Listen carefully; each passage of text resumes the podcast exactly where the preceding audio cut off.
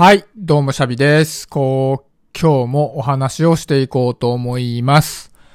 えー実はこの放送が、えー100回目になるんですね、ちょうど。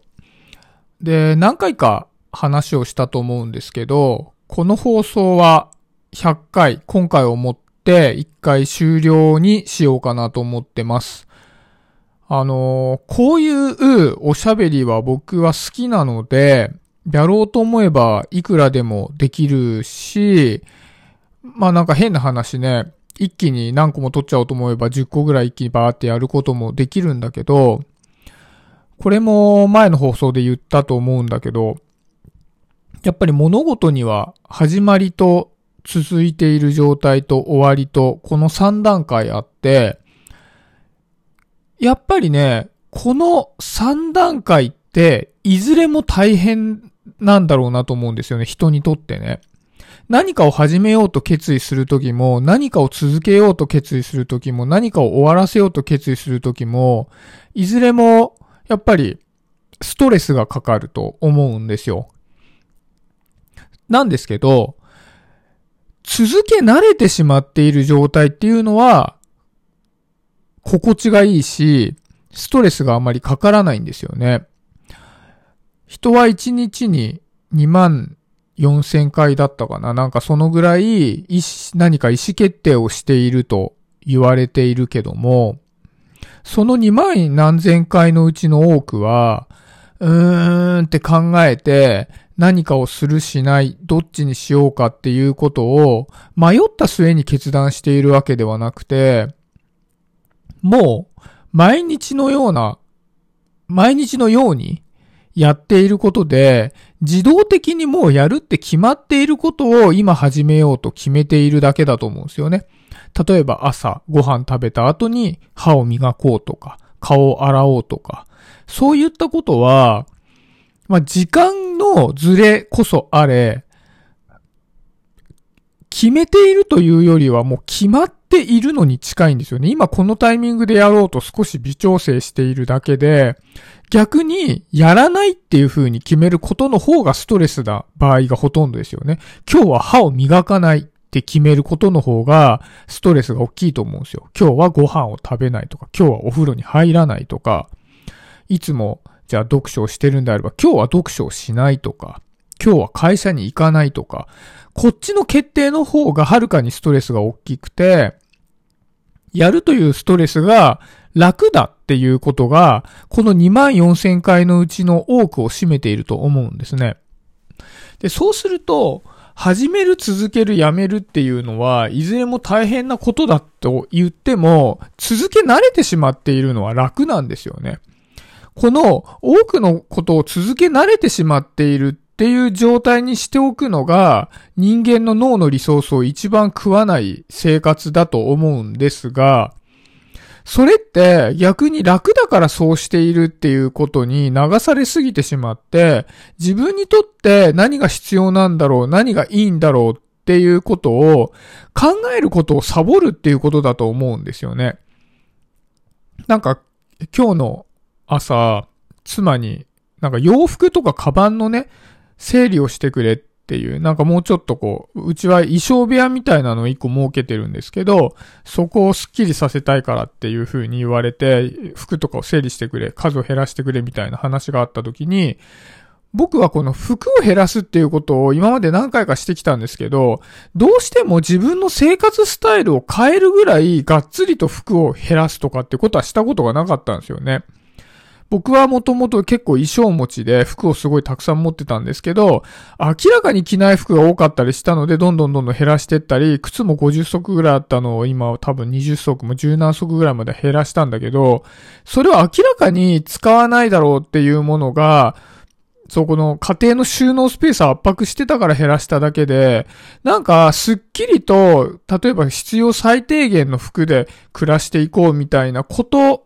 まで決めるのは僕はちょっと嫌だったんですよね。やっぱりその場合自分が着るかもしれない。別に気に入ってないわけではない。いや、言ってしまえばある程度気に入ってる服も捨てなければいけないわけで、ね、僕にとってこう一軍の服が2枚あってあ、あんまり着ない服が3枚あるんだったらとっくに捨ててるわけで、5枚、5枚あったら5枚はこうグラデーションの気に入り具合でなってるから、それを捨てるっていうのは結構ストレスだから、なんか服をがっつりとこう減らすみたいなことには着手できないでいたんですよね。で、これは僕が自動思考的にそこに関しては決めないっていうことを知ってて、それが自分にとって楽だからなんだけど、それが僕にとっていいことかというとそうでもないなと思ったんですよね。今日の朝その話した時に。僕は結構ガランとして、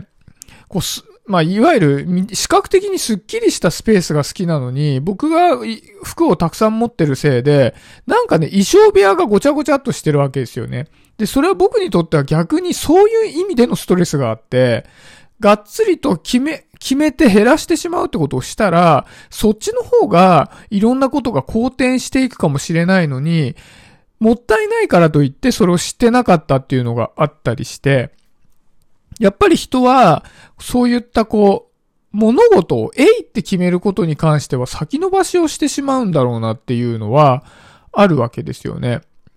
でも、そういったことを一個一個決めるっていうこと自体を習慣にかしていかないと、なかなかこう自分にとってこの成長にもつながんないし、すっきりとした毎日を過ごしていけないんじゃないかなっていうのをね、なんか最近常々思っていて、だそういうこともあるので、僕はこの配信っていうのは楽しかったし、やって価値のあるものだったし、続けることがストレスではないんだけど、一度100回っていう節目でやめてみようかなっていうことを、ちょっと考えてみたわけです。で、その上で、僕にとってもう少しストレス的な負荷が高い、こういった配信を一つ増やしてみようかなと思ってて、まあ、例えば、なんか TikTok で、こういったおしゃべりをしてみようとかどうだろうとか、ただちょっとそこ、それに関してはある程度仮説を立ててやりたいから、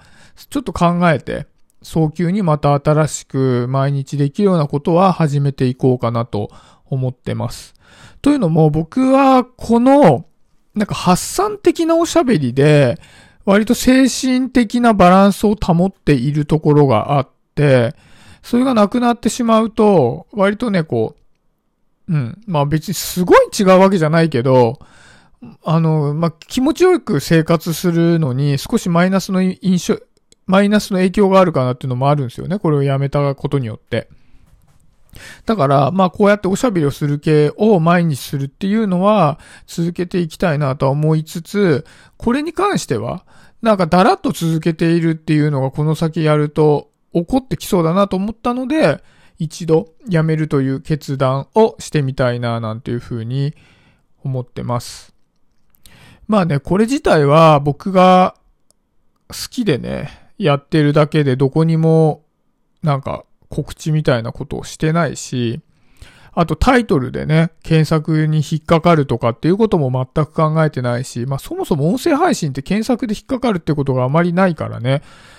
結果ほとんど聞かれてないっていうものだったのでね、なんか、こう今まで聞いてくださった方ありがとうございますみたいなことを言うのも、まあなんなんだけど、まあ一応ね、あの、誰でも聞けるプラットフォームでね、配信をしていたので、